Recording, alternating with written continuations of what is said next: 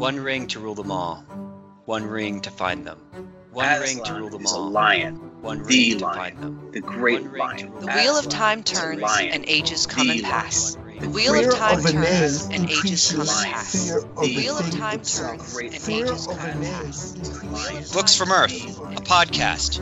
Relive your favorite books of fantasy, sci fi, and apocalyptic stories. Yes, there are lots of spoilers. The spoiling is constant. Yes, there can be adult content. We are adults making content. Spoilers, adult content, books from Earth. Time to relive a favorite book. Welcome to the Books from Earth podcast, episode 1, featuring Old Man's War by John Scalzi. I'm Josh, and I'm joined by my fellow Books from Earth podcasters, Lou, Hi, guys. Maureen, Hey, everybody. and Jack. Hello, friends. This is military science fiction at its best. Awards, accolades, top 10 list. Once we read this novel, we understood why. Fun characters, dangerous aliens, amazing tech, funny aliens, universal themes, really tiny aliens. Well, you get the point. This book is fun, and it's launched the Old Man's War series, which hopefully will never end. So, Maureen, what's, Josh. this book, what's this book about? I Love Old Man's War. It is a book about the protagonist, John Perry, who at 75 years old has lost his wife uh, and is nearing the end of his life. Rather than live the rest of his days on Earth, though, he opts to enlist in the Colonial Defense Forces for the chance to explore outer, outer space and for the enticing offer the CDF makes the opportunity to be young again. And so, Maureen, what what do you think? Do you think John Perry would be fun to hang out with, or not? Okay, so I don't know because old John Perry is like old John Perry is the same John Perry as young John Perry, but old John Perry is kind of a drag and like his humor is just like self-pitying. I wouldn't put up with it. And but the thing is as soon as you put that same person in like as soon as you put that same being in a young body like and it's demonstrated in the book like he, all of a sudden he becomes funny again and so i could hang out with young john perry but not old john perry that's where i would go with that How about you, Jack? John Perry, good hang, bad hang. Good hang. Um, I think you know he, he's into having a good time. He wants to have fun. He becomes young John Perry and wants to explore what his body's capable of doing. And that was a really cool, cool um, thought process. And I would, I'm 47. Sometimes I feel like I would like to become young John Perry. You know, not that I'm old, but you know, it was just a cool scene. I liked how he was also kind of um, I think he's got social awareness in the sense of he can pick up the vibe in a room, know what's going on with people, kind of bails people out from the un, that unbearable guy, and I, I think he'd be a good hang. How about you, Lou? John Perry, good hang, bad hang. He'll be a great hang, actually. But I agree with Maureen. You know, it's like he is a boring guy, but he's like a wholesome guy. He's like, you know, he's like a guy you just want to hang out with, and you don't mind like going to his house and borrowing. Say you forgot to buy some sugar or something. You know what I mean? He just seems like a nice guy. So I definitely hang with him. I, and I like the John, the old John Perry too. He likes gardening and stuff. So Yeah, I, I, I think he'd be a good hang. I think he'd be a good hang for me. I, I'm just not sure how interesting of a hang he would be. He seems he's so regular. He's kind of an everyman. He's got his hobbies and his loves, and mm-hmm. I don't know uh, what his entertainment level would be. Of course, this is military sci-fi. It's not necessarily about people being entertaining. So, would I want to hang with him if he was in my Colonial Defense Force squad? Absolutely. If I'm in a Colonial Defense Force squad, I want John Perry to be in my squad because he's going to think out of the box. He's going to think of the team. He's going to do heroic things. He's going to save the day. He's going to come up with creative solutions. He's totally calm under pressure. So if I'm, if I'm in a CDF squad, I want to hang out with him because he's probably going to save my life. and I would follow him, you know, into battle. I, I also think he'd be he's kind of up for whatever. Like if you're like want to go in the middle of the night to the rock quarry and climb the fence and go swim in the rock quarry, he's probably up for that. If you are on a road trip or if you're like, hey, let's go to Vegas, he's probably up for that. Let's let's play hide and seek in Nordstrom and hide under the racks of clothes. Like I, he seems like the kind of guy who's just kind of down for whatever you're going to get yourselves into, and I, that's always a plus for me. All right, well, let's move on to another pivotal character, Jane Sagan. Jane Tough Sagan. It, Jane. I'm gonna go. I'm gonna go tough hang on Jane Sagan. why is It she is tough Jack. hang? Well, so she's only four or five years old. She yet, and I love children, but she's not a child. And so you are dealing with someone who has the experience of a four or five year old, but their experience is in very adult. And I don't mean adult as in like adult entertainment. I mean like she's been in war, you know, death, mayhem, etc. So you would have to be, uh, really patient with her because of her, her life life set of experiences. So I think she might be boring and very serious. Can I piggyback on that? Yeah, bring it on. Yeah, I had the exact same thoughts, Jack. It's just the questions would kill me. Like all of the questions would kill me. But other than that, like I would want to hang out with her just for her skill set.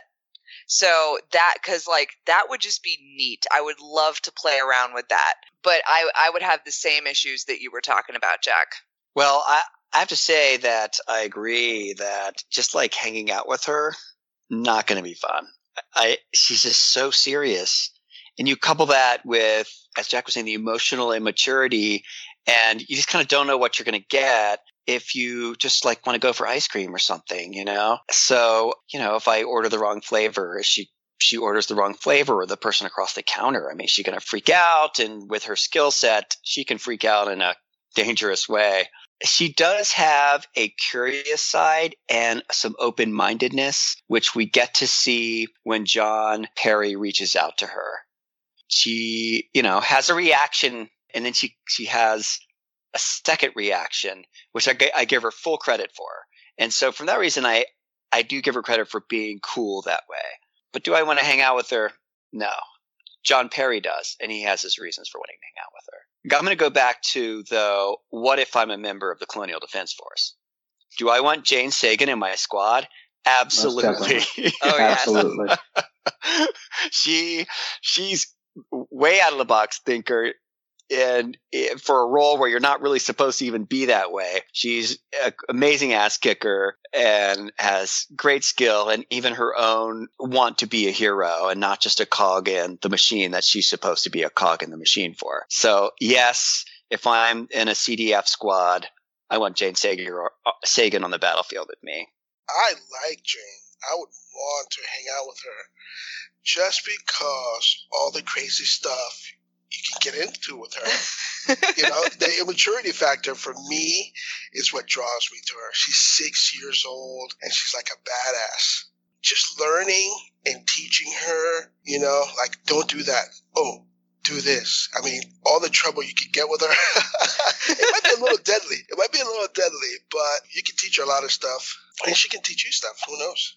Yeah, I'm I'm hoping that that I haven't read the rest of the series, but I'm hoping her character gets developed in a way that could be really cool. Because she is a little bit of a tabula rasa when it comes to personality and who who's she going to become. Assuming she can survive long enough in this completely hostile world she gets dropped in. I've done a little reading ahead, and there, there, you're right about the tabula, tabula rasa thing, and there, there's more development. There we go. Stay tuned, everybody. I will not comment. That's like coming across a good series. All right, good hang, bad hang, Master Sergeant Ruiz. I want to watch other people hang out with Master Sergeant Ruiz. I don't want to be anywhere in his line of sight, but I really want to see you do it. so he would hate me. He would hate me in a million levels. He would hate me because I'm a theater nerd. He would hate me because I sing all the time. Like, he would just, I'm loud, I'm annoying. He would really not like me. So I don't want to be anywhere in his line of sight. But I really want to watch, like, the people I hate hang out with Master Sergeant Ruiz that would be really fun. And I also want to hang out, watch the people I love hang out with Master Sergeant Ruiz because that would also be really fun. I'm going to reverse it also. I think I would be just a brutal hang for him. You know, just talking when I'm not spoken to, volunteering my opinions, my thoughts. I would, I would, it would take me like two days to adjust to him maybe less, maybe one if I was having peak emotional intelligence at that time in my life when I had to be around him. And then I would never speak and I would just do what I was told and try not to be noticed. Uh, so I think I'm going to reverse it and say I would be a, a tough hang for him. I would be a tough hang for him too, but he would grow to like me, you know, because he would break me down. Period. you know, I mean, I, I'll try to be, and I would be the one be like totally break me down, and then I think love me at the end. It's Here's hard not to love you, Lou. I think I'm on the same path as you, Lou. I think at first, hanging out with Master Sergeant is not fun for anybody. And he and he's not going to let on that he's having any fun with anybody. 'cause It's not about having fun. It's about getting trained and you know not being one of the whatever it is, eighty percent who dies in the first three months. I forget what the stat is, but it's not good. And so it's not good for anybody. I do think I'm the kind of person though that has a chance of getting on his good side you know, just by whatever you got, you know, following the rules and you know, trying to be strong and wh- whatever, doing the drills and being cooperative. He wants cooperation. He wants coachability, teachability. I can do that for I think long enough to get on his good side, and then I think we would start to have fun. But eventually, it would have to transcend the rank problem because in the military, you know, we'd have to get close to rank. I'd have to do something to to kind of get close to close that gap. And we do see some of the characters doing that in in the book. And so my hope I'd be like one of those characters. So maybe he could be a good hang after a while. Last one I want to talk about here for good hang, tough hang. A Consu. Who wants to hang out with one of the Consu, the alien race that is bug like and the, at least the novel suggests is superior to all other alien species known to humankind. Not me. I feel like they'd want to. They would be. It would be them just toying with me and like a cat with a ball of yarn, and it would not be fun to be just mentally just screwed with all the time, just for their mild curiosity. I am going to go the opposite tack and say I really want to hang with the Consu. Like I I am just so fascinated by them. I want to like sit there and study them and hear what they have to say. That paragraph that they say at the end about like the redemption and stuff. I am all about that. I want to I think they're the most fascinating characters in the whole I, I think they're the most ha- fascinating characters in the whole universe, and I am all about the Starship Trooper bugs. What's what's say more about the Starship Trooper bugs? So the I do believe that this is a reference to uh, Heinlein's Starship Troopers series, and it's it's kind of a play on that. And the Consu are the spiritual successors of the bugs from Starship Troopers. I don't know too much. I haven't read it, but I did see it not in my right mind, so I don't know. I don't remember a whole lot about it. It just was stop laughing at me. There's a lot of bugs in that movie. There's a I lot of bugs. lot of- so yeah, like the Consu are like a little tribute to the the bugs from Starship Troopers. Oh, okay, got it. Yeah, I, I, I'm pretty sure the Consu would just like eat me or do whatever they do to humans when they come across me. So it'd be a terrible hang. But if there's a chance that I could get the opportunity to ask them questions, because they seem to be sort of omniscient, that it could become a, a kind of a very uh, valuable hang. Maybe not a good hang, but a valuable hang. Of course, it appears in the book that there are some serious hoops to jump through to get the privilege of asking them questions. And uh, could I actually jump through those hoops? Absolutely not. I don't think so. But if I could, I think it'd be a very valuable hang. That's a one percent. Ninety nine percent bad hang. I'm like, you know, they eat me or whatever. Like, like Jack was suggesting. I'm, I'm, I'm just, I don't know. Put in the laboratory. Beats me. All right. So, uh, you know, we've talking a lot about John Perry. You know, he's the center of this book. Every chapter is from you know his perspective and you know we got a tv series or maybe a movie don't know coming up looks like it's going to be netflix who brings it to us who should play john perry and i want to i realize we do have an issue that there's an old john perry and there's a the john perry who is you know becomes a soldier in the colonial defense force what do we think If I were casting and I could get any actor I wanted or any actress I wanted to play these roles, th- these are the people. Like when I read the book, this is what I saw. right? So I don't know what the TV version is going to look like or a movie version is going to look like. It happens all the times in books. Maureen and I were talking about it two weeks ago where you have a picture in your head about what somebody looks like, what they're like, and then they just throw in a characteristic that looks nothing like your picture. And so you, you all might think I'm crazy, but for old John Perry, I would go with John Munch. And he's the guy from Law and Order, um, SVU, who is like, he, he wear, always wears darks. He wears the photo gray glasses.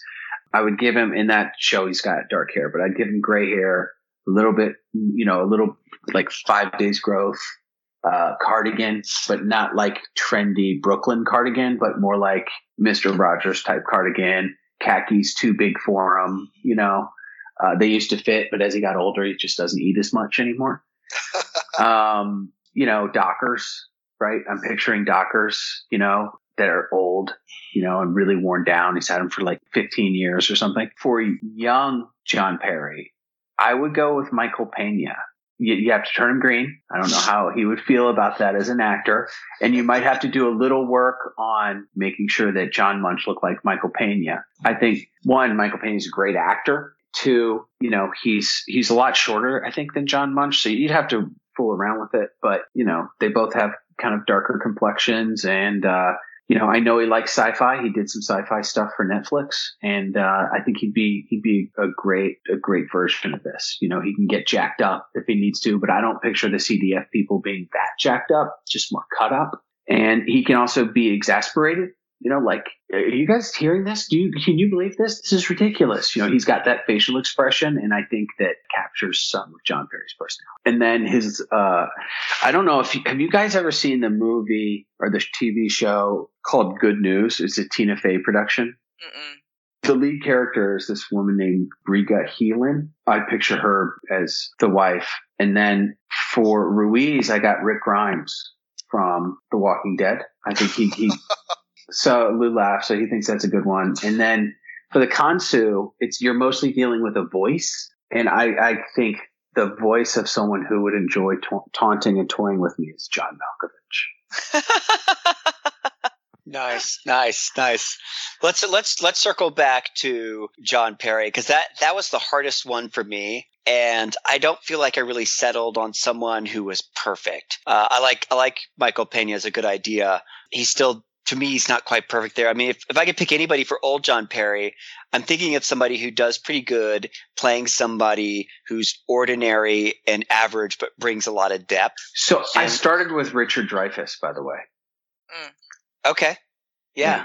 yeah. yeah. right. See, I'm, I think I'm more in that school of actor. Like I was thinking De Niro or Ford. You know, both of those guys can play kind of like the ordinary guy who has something, but has brings something else to the table, like Harrison Ford did in The Fugitive, and De Niro has done, you know, in lots of movies, um, like Heat, where he seems like he's this ordinary guy, but he's actually got a lot going on underneath that. So for an old John Perry, for the new John Perry, I, I kind of just settled on Chris Pratt. I think he can do, he obviously can do the Santa fantasy sci-fi. He can play that kind of leader by default, you know, as he does in Ga- of the Galaxy, as he as he ends up doing in the Jurassic Park series. He kind of is a leader, but he's not like a leader type. And I think that John Perry is not necessarily a leader type, but he becomes a leader by default just because of his practicality and his relatability and so forth. So I, I thought he could work. Uh, those are all top names, but you know we're, we do not have a budget for this series, so you know we've probably already blown the budget with any one of those guys. But that's kind of what I was thinking for John Perry. I was thinking Chris Pine. Like I was going through all of the Chris's and I'm like, which one is the most physically perfect? And the fact is they are all physically perfect. So the thing about the thing that sold me about Chris Pine is the one of the scenes that I have that picture in my head that like Jack and I had been talking about is the one where he meets Jane Sagan and and like I really, Chris Pine is a really good face actor. And I can just see the look on his face when he sees her and gets the chance to talk to her and like his eyes examining her face. And like that is all Chris Pine to me. Like he could absolutely do that. And he's, I think, the person I would want to see in that role. He would be um, good. He'd Yeah. be good. I think. I think you've got. I'm scratching my, Michael Pena. Sorry, Michael. Yeah, I, mean, I, I actually really like that idea, and Chris Pine's obviously proven himself in the sci-fi world. yeah. you know, in even in Wonder Woman, I thought he he kind of was able to play somebody kind of more ordinary instead of somebody you know fabulous like Captain Kirk. And in Captain Kirk, he became a leader sort of by kind of sort of proving himself and thinking out of the box. So, ah man, Chris Pratt, sorry. I think I think I'm gonna go with Maureen. Lou, can you can you uh, veto that? What do you have? Anything better? What do you got, Lou? I have for old John Perry, one of my favorites, Edward James Olmos. Ooh. old John Perry. You know, so I, I, I think That's bringing Michael Pena. You're bringing back Michael Pena too. you know, that is a solid choice. th- yeah. So I think that's what I mean for old John Perry. I I looked at the cover of the book. The guy on the cover looked like he was John Perry, and he looks like Adama. So I think that'd be perfect. You know, as far as a young. I just forgot the guy's actor. He, you know, have you guys watched um uh it's on Prime, uh Clancy. What's his uh, Jack Jack Ryan, Jack Ryan, the guy who acts as Jack Ryan. Who is that guy? The guy from The Office? Jim Jim from The Jim. Office. Oh, Yeah. He's really serious. Krasinski. Yeah. Yeah. Is that his name? It's like, Uh, yeah. yeah, he's really serious, you know, and that's the first time I've seen him act pretty serious. I really love that series, and I think he could do everything. So I would I would have him as a young, because you know he seems like he's serious, but at the same time he has like you feel like you can bake a pie with him, you know. Yeah, that's uh, I, I like John Krasinski. He's he does have a plainness about him Yeah. that John Perry has, and and also he's the kind of person that people listen to, but you don't feel like you have to listen to him or that he's imposing himself. I like that too. That's good. Do we have a winner? I feel Chris Pine's a little safer. And Chris Pine may also be able to pull off an old and be old and new. I just feel like Chris Pine's Yeah, I think so. uh, is Yeah. more moldable and could they could just make up him up and he would he could pull off being an old man. I don't know about John Krasinski, but solid runner up. I would have to go with Chris Pine because John Krasinski is extremely handsome, but like you need somebody who is physically perfect for that role. Like and and I think that Chris Pine just edges him out just a little bit. he got physically primed for his other role. I was I was oh shocked. really? It was so I'll have to watch it.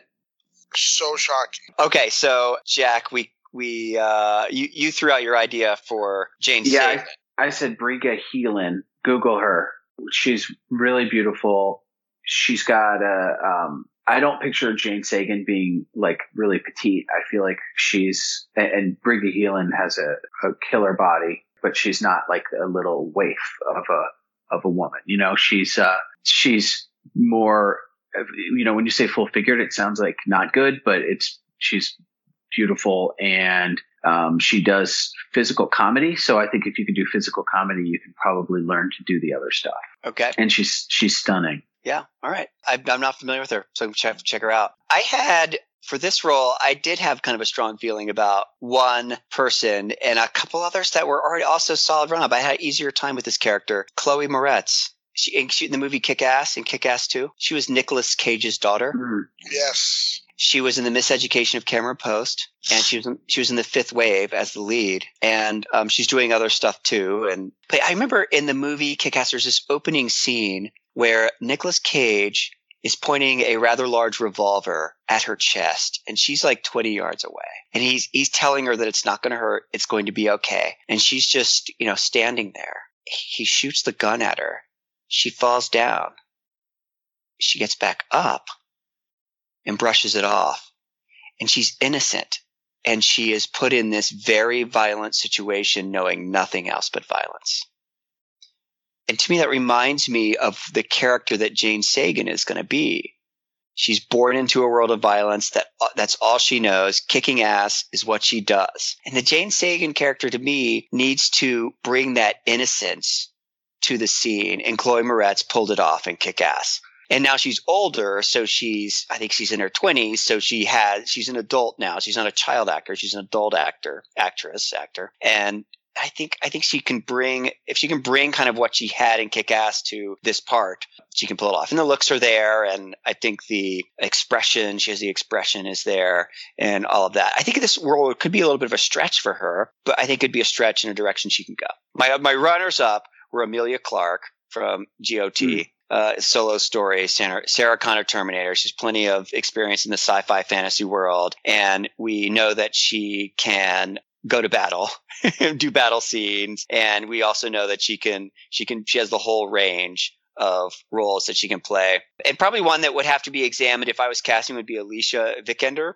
She's Laura Croft in the new Tomb Raider movie. She's already won a bus, uh, Best Supporting Actress for a supporting role in Danish Girl. She was in Jason Bourne. She played the role of Heather Lee next to Tommy Lee Jones. She also has the range of uh, attributes. And if I couldn't get Chloe or Emilia, or maybe I get Alicia, but they're all top three. They're all very hot right now, getting lots of roles. So who knows? Good choice, Josh. Okay, so my choice would actually be Lupita Nyong'o. She has so much acting talent, and like going back to the scene where it was like Chris Pine and and the looking at Jane Sagan. The thing about her about Lupita is that there are going to be moments where you're going to need to take you're going to need to feel like you can follow orders from this woman that you trust her that she has the experience that she has the weight of like all of this knowledge behind her. You know you need somebody who is like jack was saying somebody who's a heavy hitter and that you trust and is not going to like lead you into battle and you're not going to have any doubts. But at the same time she's got so much vulnerability in her acting and it's it goes back to that innocence thing that you were talking about, Josh. Like she's got the acting chops for it. You know, she can sit there and have that question scene where it's like over and over again, she's not going to be annoying, but at the same time, like you want to be able to give her that peace of mind because she's, it's coming from a place of pure innocence. And I can see that in her acting, just in everything that she's done that I've seen her in. So she would be my first choice for that role. She's really my only choice. The only other choice I had was Sarah Michelle Gellar, but we would need to be making the movie in 2000 instead of 2018. So if we're 2000, Sarah Michelle Gellar, but we're right now Lupita Nyong'o. So I think she's fantastic. She's fantastic. And your your comment about presence, like you're right, Jane Sagan's going to lead people into, you know, horrific battle situations and that takes a ferocity and a decision-making prowess. I don't know if Chloe Moretz could get there. I don't I don't know if she's played that kind of role. So, good choice. I would go with um, Kate Beckinsale. Do you guys know who she is? Yeah. She's uh, Underworld. She's the yeah. bad ass in Underworld. But she's reluctant. She's a reluctant badass. You know, so but you know she can fight. She she actually does seem like an easy shoe in into this role. Yeah. It, it almost seems like the roles uh, that she has played are almost exactly like kind of this kind of role of just having to be this desperate ass kicker all the time and there's nothing else in the world other than that. There's nothing else. She was born to it when she was young, you know. I think she was made a vampire. I don't know when she was made a vampire, but she was stolen when she was young and she was shaped by this vampire and she just she's always reluctant you know, she's like, "Oh God, I gotta kill someone again." You know? So, so we work for Netflix. We can cast anybody. Looks like we got a lot of great choices for this role. I don't know who's better. I don't. I, I, guess I'd have to see them actually do some lines or something. Jack, do you want to you want to re uh, review your answer and did, did any of these um, so yeah i liked all of them and i'll go i'll go with the moretz i did some googling she's got the right athletic build i haven't seen her in anything in a while so it's always cool when people come back onto the big screen. Okay. Master Sergeant Ru- Ruiz, great character. His presence in sort of the beginning of the book is more memorable to me, mm-hmm. memorable to me than what happens in further scenes. So all I can really picture him is as the drill sergeant guy. What do we got? Rick Grimes. Rick Grimes, Walking Dead. I want Giancarlo Esposito from Breaking Bad because Gus Fring is the scariest fucking person on the goddamn planet. He is scary. Mhm. He's terrifying. I'm trying to remember who that character was. I don't. Gus from Oh, Breaking Gus. Bad. Yeah, the owner of uh, Los Pollos Hermanos. Okay, right. Okay. Yeah, yeah, the big drug dealer who got his face. Oh, let's not spoil Breaking Bad for people that haven't seen it. He never struck me as that scary of a guy. Oh my god, he was terrifying. I mean, I wouldn't want to go near his business or be involved in it in any way, but not as like a drill sergeant terrifying. Oh, the what? What was the other movie that I saw him in that I was just like, ee? Hang on, let me look it up. He's we- he can he's got he's got some chops. Yeah, no, he he's he was an awesome character in Breaking Bad. Awesome character. I'm going um, again because I have unlimited budget. I'm going with Mahershala Ali. He was just Oh. nominated for supporting actor for Green Book. Yeah. He was in actually a sci-fi series that Jack and I really liked, TV series called 4400 back in 2004 and to 2007. He's in House of Cards. That's where most people know from his Remy Danton character. Hunger Games. He plays Luke Cage, uh, Marvel's Luke Cage, and he won. Uh, he's Oh, yeah, he'd be great. He already won a Best Supporting, playing a, the role of a drug dealer, I think, in the movie Moonlight. Um, and he's currently the lead in the newest season of True Detective, which I haven't seen, but he's getting major props for maybe re- reviving that show, depending on what you how you build about season two. Uh, so anyway, he's my lead on that. I think he can play Furious. He also looks young, but he's older. You know what I mean? He's always like an old soul in a younger looking body. So he's I'm kind of feeling good about him. I may defer to that. He's good. Yeah, yeah. I'm refer- I'm deferring as well. Lou, you're the wild card. Danny Tre- Trejo. Oh, I thought about him too. He's a little old, but Mhm. he just looks like he would yell at you. You know? Yeah. I mean, he just played that role so well. He would he may need some like makeup work or some some kind of scrubbing, but his grittiness is unmatched for sure. If we can get some CGI on that, I'm deferring to Danny Trejo. Yeah, he'd be great. I I just love seeing him on screen, no matter what role he's playing. He's just awesome to look at. He's Totally amazing. agree. Okay, the aliens, Consu. Jack, you basically said it right. That's I a- agree. that it's mainly a voice. So who Mainly do, who do you have? But it's also a little bit of a personality. So who brings the Consu to life? John Malkovich. I was trying to think of John Malkovich, but I didn't think of him.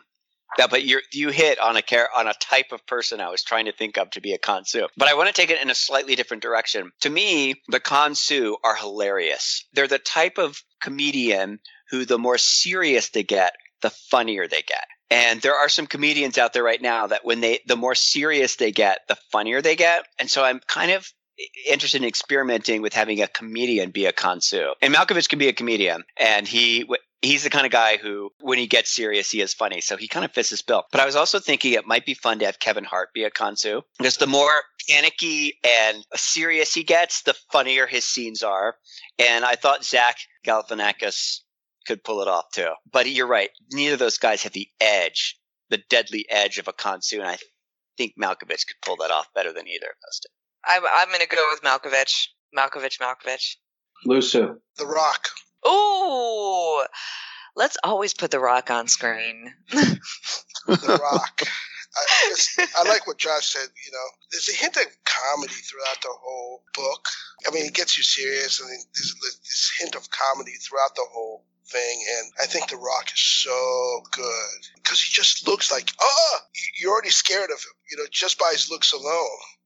But then he can be such a comedian. Good call.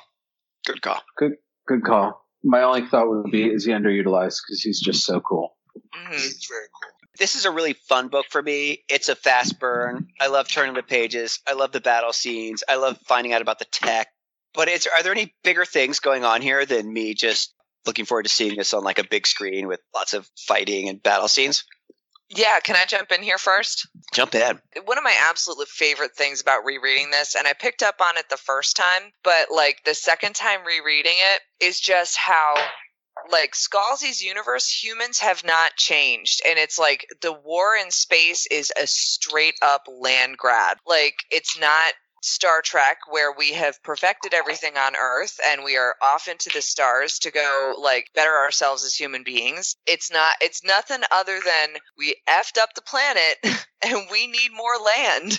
Like I love that. I think it's absolutely fantastic and it's like it's lightly touched on, but that's the whole reason that they have the colonists is they need to start settling planets that people can move to. And on top of that human beings still have not learned their lesson because they are taking the people that they defeat in war and basically like shipping them off to places so that they can go settle and take care of all of the dangers so that like quote unquote desirable people can go there safely when it's time. I thought that was so fucked up. I thought it was some of the best world building and it wasn't it wasn't even addressed like what's the word I'm looking for?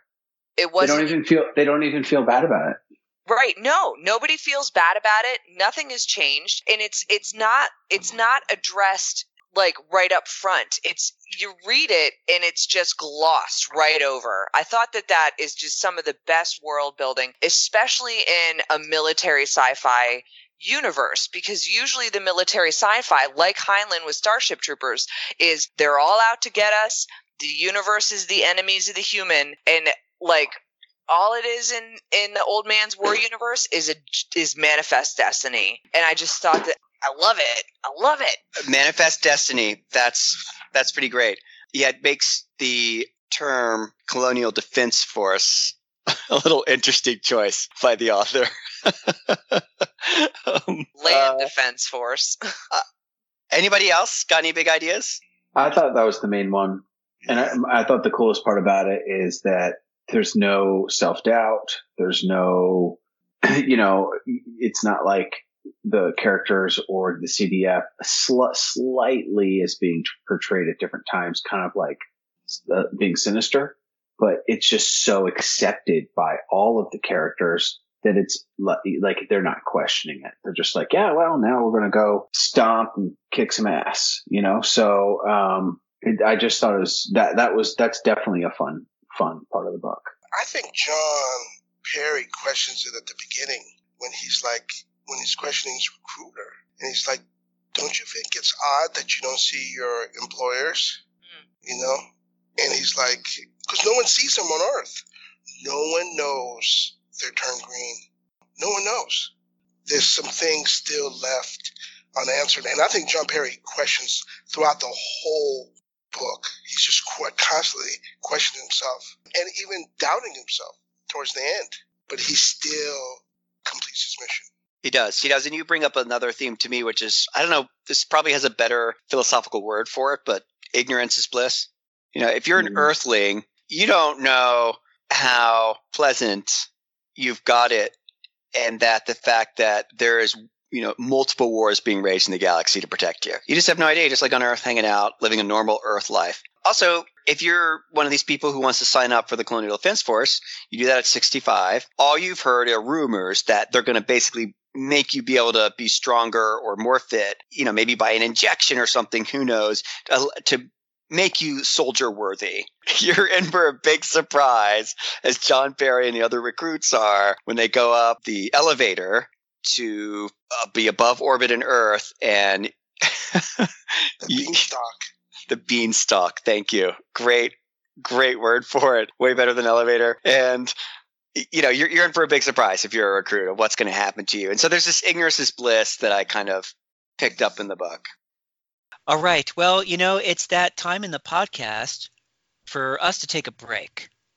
So let's have a word from our sponsor. Today's podcast is brought to you by Box of Future. Box of Future, delivering the future right to your front door.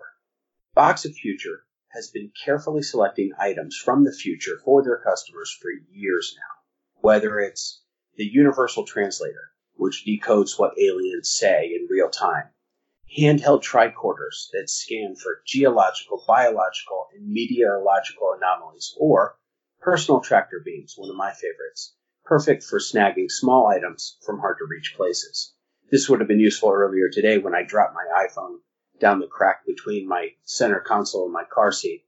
It was such a pain to fish it out. A personal tractor beam? That would have come in very handy.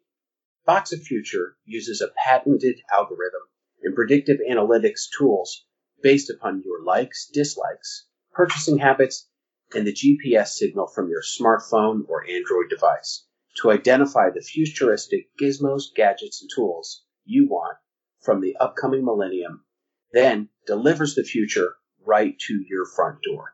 Box of Future is the undisputed leader in personally curated boxes from the future. How does it work? It's easy. Go to www.boxoffuture.com backslash books from earth and take their quiz. Tell Box of Future what you like and what you don't, and they will send you your first Box of Future personally curated to meet and exceed your style and desires.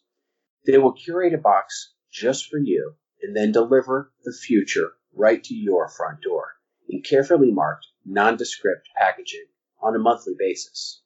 Keep it, swap it, or skip it. You're in complete control. If you don't think something in the box is awesome, simply click no thanks on the app. Drop the item back in the box and place it outside your door. No postage necessary. You don't like that phaser? Already have perfectly serviceable shark repellent? No problem. Toss them back in the box and send it back. Box of Future remembers what you keep and what you send back to help refine and personalize their future selections for you. It's that easy. Box of Future, delivering the future right to your front door.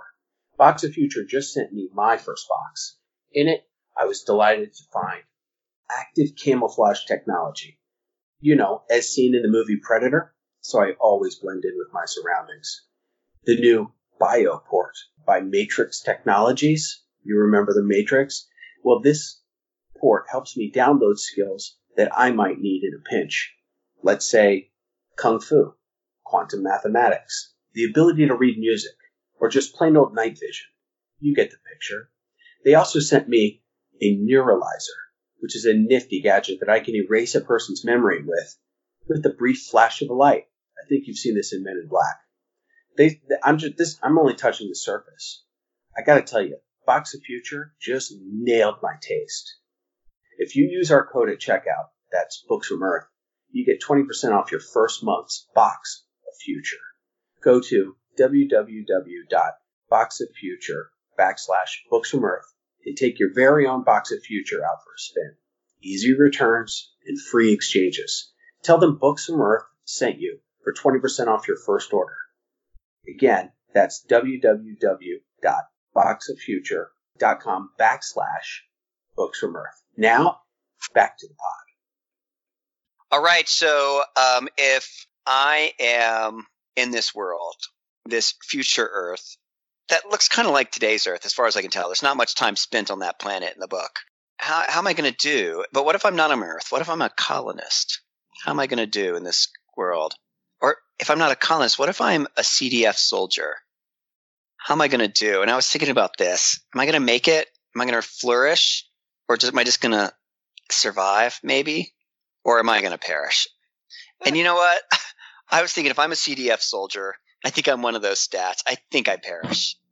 I don't have any experience about being in battle, but I'm pretty sure that after whatever week, nine weeks of training or whatever they get, I'm still going to be that guy panicking on the battlefield when some spooky alien pops up ready to, you know, suck my brain out of my head. I'm sure I'm dead. I just don't think, I don't know. I don't know. There's no battle hardness here. I don't know. I'm not out there on the paintball field every weekend, you know, upping my skills. I think I get crushed. If I'm a colonist, I could survive. I don't think I flourish. I get I imagine me as a colonist more like a Robinson Crusoe. I'm just trying to get my food and my shelter and my clothing secure enough so I don't have to worry about it. I don't know if I actually go beyond that at all. And, you know, if I live on Earth, hey, I flourish.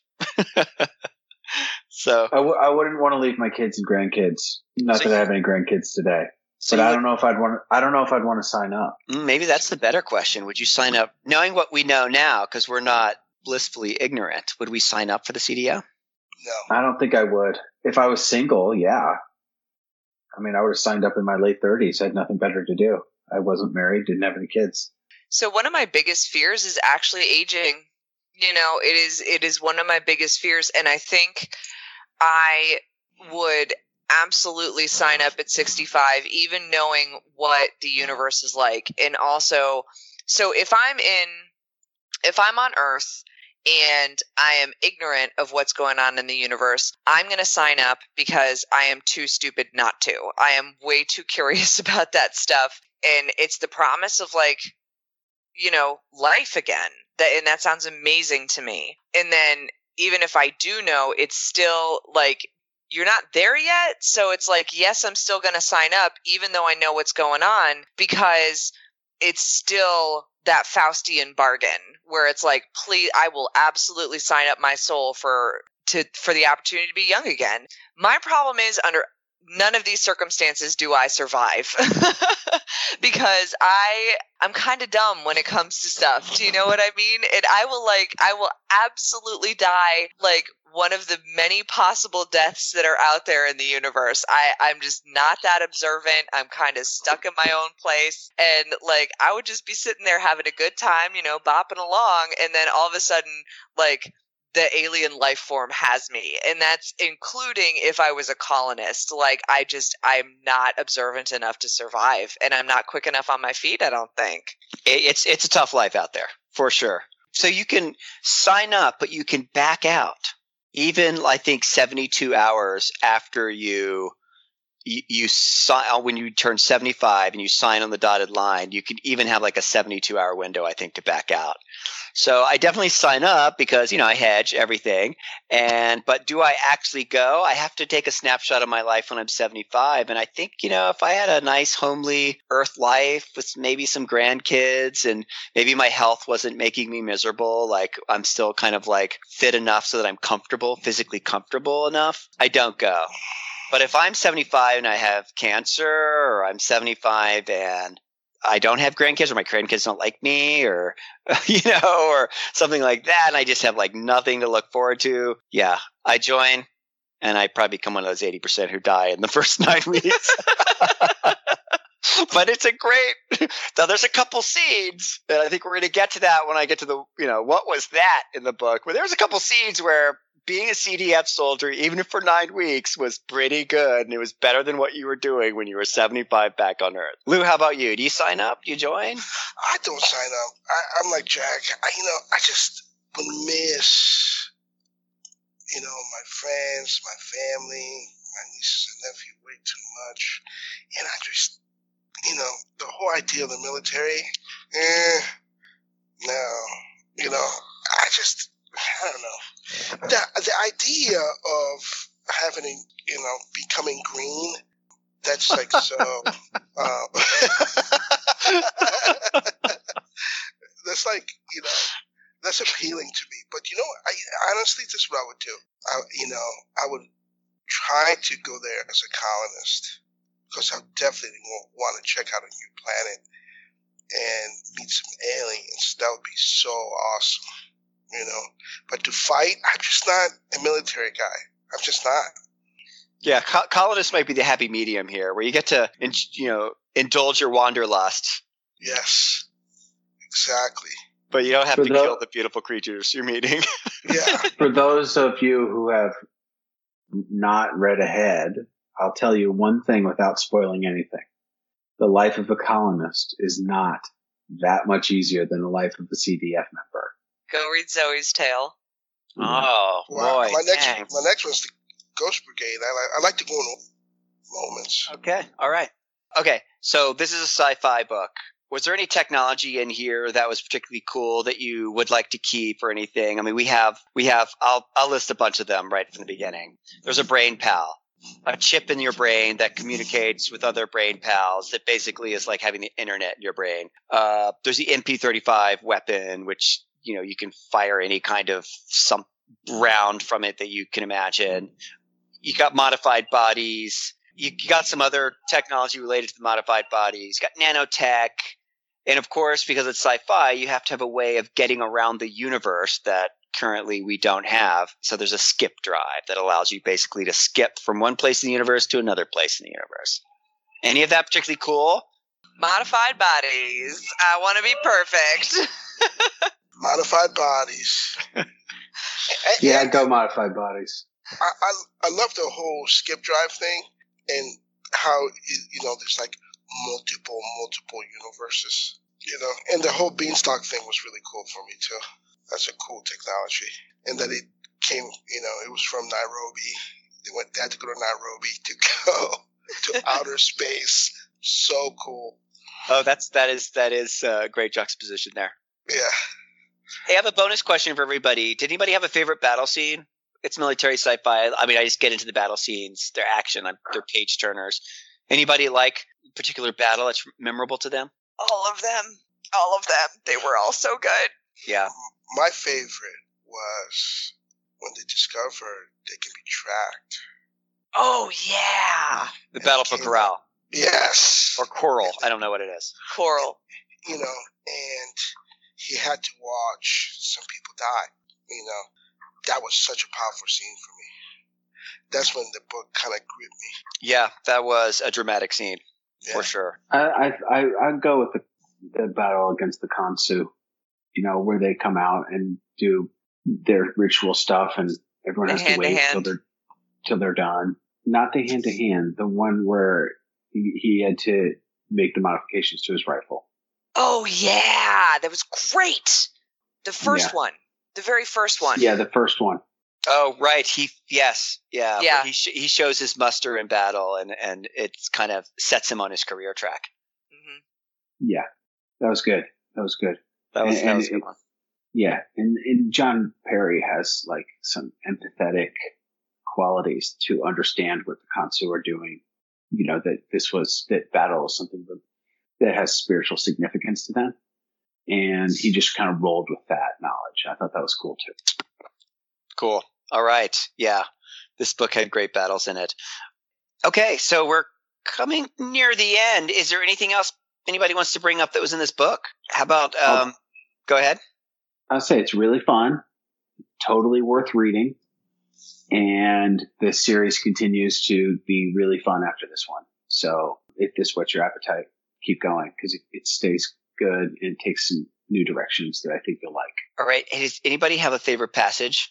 I do. Excellent. We got to hear it. We got to hear it. Read. The ambassador opened its slashing arms, and we saw its secondary arms, hands open, almost imploring. The time in which your people will be worthy to join us will be that much closer now. Today you are unclean and must be reviled even as you are loved. But content yourself in the knowledge that deliverance will one day be at hand. I myself go now to my death, unclean in that I have spoken to you in your tongue, but assure again a place in the cycle because I have moved your people toward their place in the great wheel. Nice. That's great. I love it. That's I love the great Consu. And you know, we're hearing The Rock read it or somebody like that. You know, Yes. and that's Yes. And that's that's funny because my favorite passage is basically a very similar one between the Consu and John Perry.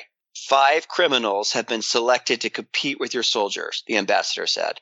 As humans lack the physical attributes of Consu, we have provided knives for your soldiers to use, if they so choose.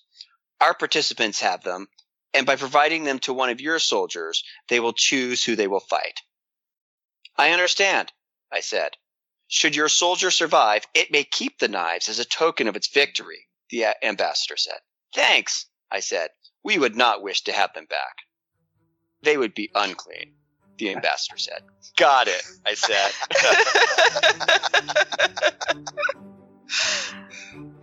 oh, that's great. Um, all right, so that's it. oh, great. First one done. Good hang, guys. That was a Good good, hang. hang. That was Just great. like Consu. Ah.